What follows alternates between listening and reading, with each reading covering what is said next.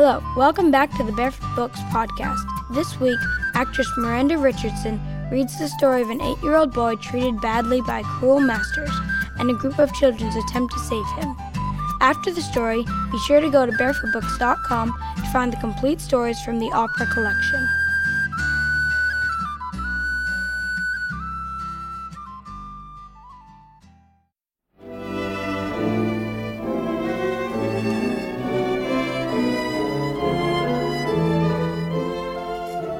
The Little Sweep from the opera by Benjamin Britten.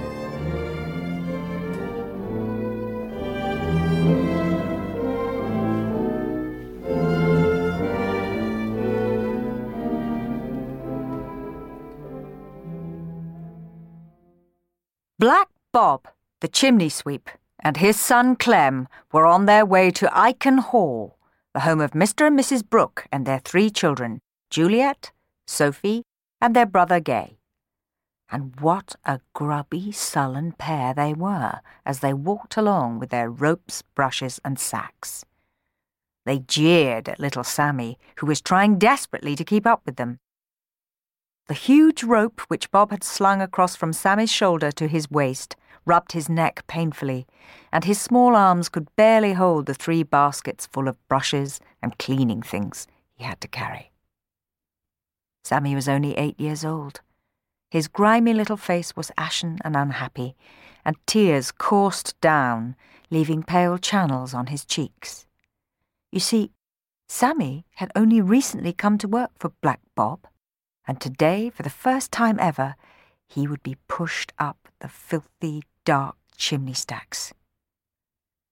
There were seven chimneys at Iken Hall, all of them tall and narrow, and Sammy was frightened.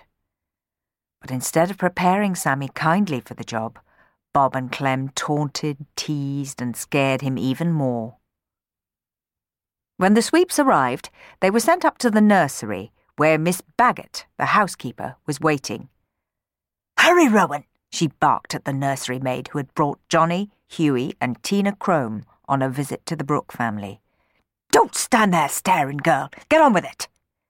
And you, she said, turning to the three sweeps, don't you dare spread your filth round here.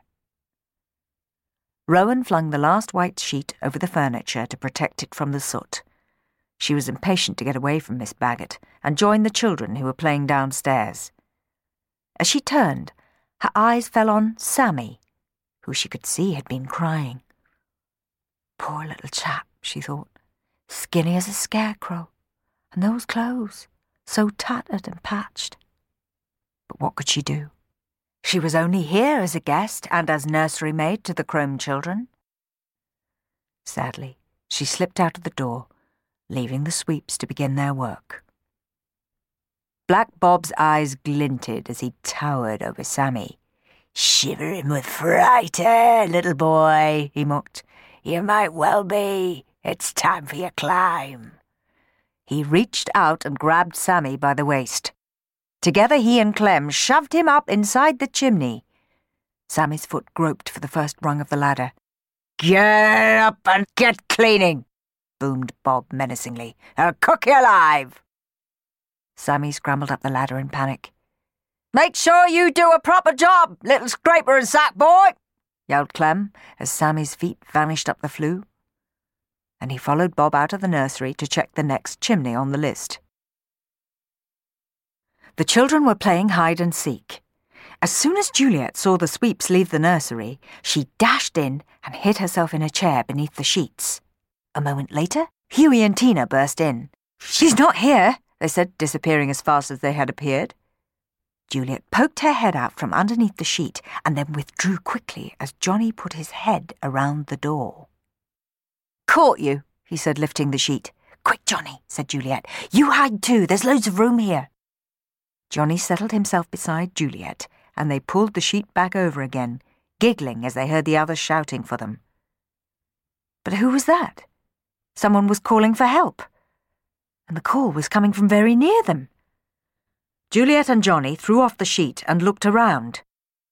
The rope in the fireplace shuddered violently Help me, please, I can't move, came a faint voice. Who is it? called Juliet and Johnny together. Please get me down, came the voice again. The sweet boy, yelled Juliet. He's stuck in the chimney. Juliet turned to Johnny. We're going to need help. Get the others. Help me, I can't breathe, wailed Sammy from up the chimney. The other children exploded into the nursery with Johnny. Juliet grasped the rope. We have to get him down, she said. Now! The children huddled in the fireplace, holding the rope tight. Are you ready, Sammy? Juliet asked. Yes, replied Sammy. They tugged gently on the rope, but Sammy didn't budge. It's no good, he sobbed. Pull harder, said Juliet, but don't yank. They did as she said, but Sammy remained firmly wedged in the flue. Try again, said Juliet. One, two, three. Pull!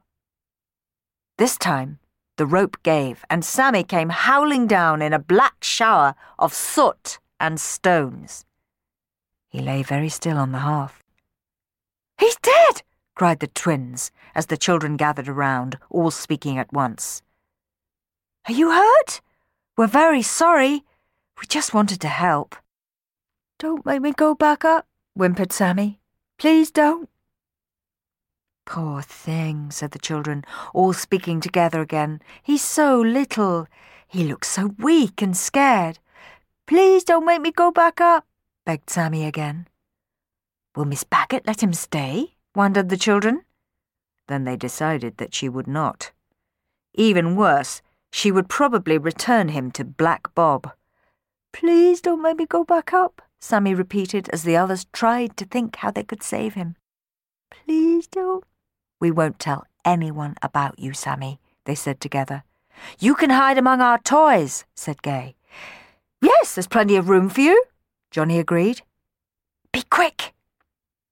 Wait a moment, said Juliet. We've got to make them think he's run away, or they'll find him. Sophie pointed to the window. If Sammy went through it and down the creeper, the grown-ups would think he had run away. Sophie led him to the window, making sure he left black foot tracks across the white sheets. Sammy took off his shoes and socks and waited to be told what to do next. Thump, thump, thump. Miss Baggott's footsteps approached the nursery. The children pounced on Sammy and pushed him into the cupboard before dashing under the sheets. Miss Baggott walked into the room, followed by Bob and Clem. What a mess! Why aren't the chimneys done yet, you idle good for nothings? she demanded. She does bark on, doesn't she? grumbled Black Bob under his breath. Real old bossy boots, I call her, muttered Clem.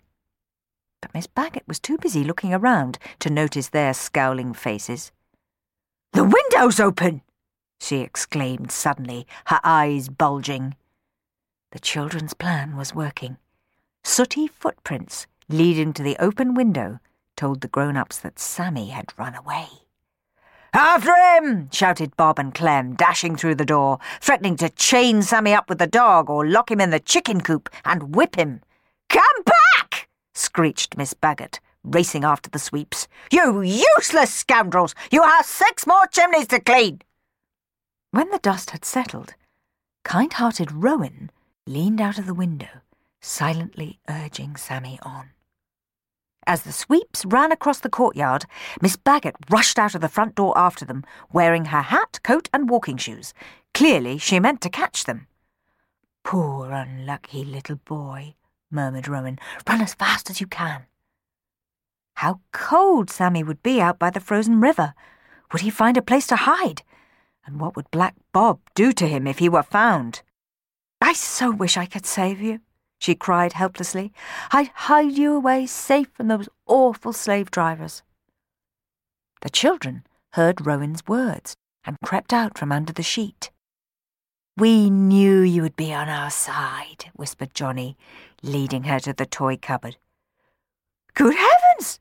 cried Rowan as Sammy's sooty head popped out. The little sweep! The children clustered around Rowan, asking her to keep their secret and to help them look after the little sweep. Give him a bath! yelled Hughie and Tina. What about Miss Baggott? asked Sophie anxiously.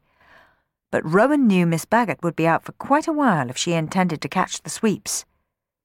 Suddenly, everyone began to help. Rowan filled the buckets. The twins fetched down the bathtub from the attic. Sophie brought some clothes out of Johnny's trunk, and Johnny fetched the water. Gay lit the fire, and Juliet found some soap and towels. Then the children left the room so that Sammy could have his bath. For the next few minutes, Rowan scrubbed Sammy and washed him until all the soot was off and Sammy was squeaky clean. Then she dressed him in Johnny's clothes and flung open the door. The children looked at Sammy in amazement. They could hardly believe that the little boy standing in front of them was the grubby, miserable, half starved little sweep of a few moments ago. Where are your father and mother, Sammy? asked Juliet, wondering if they could save Sammy by sending him back to them. In Little Glemham, replied Sammy. Little Glemham? exclaimed Rowan. That's my village. My father's called Sparrow. He's wagoner. Goodness me, said Rowan. I know Josiah Sparrow. Then she stopped. Did he sell you to Black Bob? Sammy hung his head. How can you sell a person? demanded Gay, especially your own child. Well, Sammy defended his father, Dad broke his hip last harvest. He couldn't work, and there was nothing to eat. We'd better clear up, Rowan reminded them. Miss Baggott will be back soon. Instantly, they set about clearing away the bath things. But the enthusiasm they had felt about saving Sammy was replaced with worries. What a dreadful life poor Sammy had. No wonder he had been weeping when he came. Children should be able to laugh and play like them. But not Sammy. Not since he had left home for his rotten job with the sweeps. What would become of him? Then Johnny had an idea. Rowan, leave a space in my trunk when you pack, he exclaimed. We can smuggle Sammy out in it. But he won't be able to breathe, protested Rowan. We can stop the coach and let him out when we've left Iken Hall. I don't know, said Rowan, worried. What will your parents think? They'll let him stay, Johnny insisted, or help him and his family. But where will he sleep tonight? In the toy cupboard, replied Gay. There was no time to argue. The crunch of footsteps on the gravel warned them Miss Baggott was back. The nursery's still untidy, wailed Rowan, but it was too late. Sammy leaped swiftly into the cupboard. By the time Miss Baggott arrived, the children were settled cosily around the fireplace, reading, playing board games, and helping Rowan wind balls of wool. Miss Baggott stomped into the nursery in her outdoor clothes. First they run off without finishing their job, she moaned, slumping heavily into a chair. Then they insult me. Do you know they accuse me of hiding their wretched boy? If I get my hands on him, I'll as soon as Miss Baggott had gone, Johnny ran to the cupboard. Just get through tonight, Sammy, he whispered. Tomorrow you'll be free. The next morning, Rowan brought Juliet breakfast in bed. You get some breakfast inside you, too, she said, letting Sammy out of the cupboard. And give your legs a good stretch.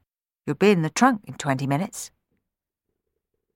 Sammy gobbled down his ham and eggs as Juliet unstrapped a large trunk, singing away to herself about how the coach would carry Sammy away to safety. Then she gave him three gleaming half crowns. I couldn't take those, gasped Sammy. I'd never seen so much money. But Juliet insisted, and there was no time left to argue because the others came in and Sammy had to get into the trunk. Once he was inside, everyone relaxed. It would be easy from now on. Old Alf, the gardener, and Tom, the coachman, were already on their way up, mumbling about their creaking joints and their aching backs. Just a few moments from now, the trunk would be on the coach and Sammy would be free. Alf took one side of the trunk, Tom the other, and they heaved. But the trunk didn't budge. They tried again, not an inch. Can't lift it, said Tom. Can't lift a small case full of clothes? jeered Miss Baggott. Stones and sand, more like, grumbled Tom. or books. I know what's in it, snapped Miss Baggott. I packed it. Well, then you'll just have to unpack it, retorted Alf. The nerve, began Miss Baggott. We'll help you carry it, Juliet blurted out. And so will I, chimed in Rowan. Right then, agreed Tom. That makes it worth a try. So everyone huddled around the trunk and lifted together the count of three while Miss Baggott watched open mouthed. And what a relief! The trunk swung up and was carried down the stairs with Miss Baggott shouting warnings after them not to scrape the paint or damage the woodwork. A few moments later, the trunk was safely on the coach, which the Crome children boarded, waving goodbye with smiling faces. From their bedroom window, Juliet, Gay, and Sophie waved back and called their farewells. Goodbye, Rowan! Goodbye, Johnny and Hughie and Tina! And softly, so that no one else could hear, they whispered, Goodbye, Sammy. Have a good life.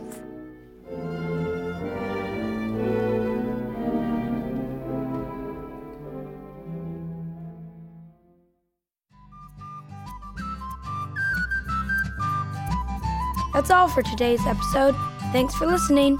Now you can visit barefootbooks.com slash podcast to find special offers, join our email list, and listen to past episodes of the Barefoot Books podcast. See you next week. Bye.